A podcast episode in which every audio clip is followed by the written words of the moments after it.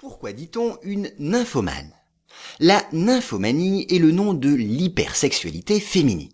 Aussi appelée sexualité compulsive, il s'agit du comportement sexuel qui se traduit par une recherche continue et persistante du plaisir sexuel.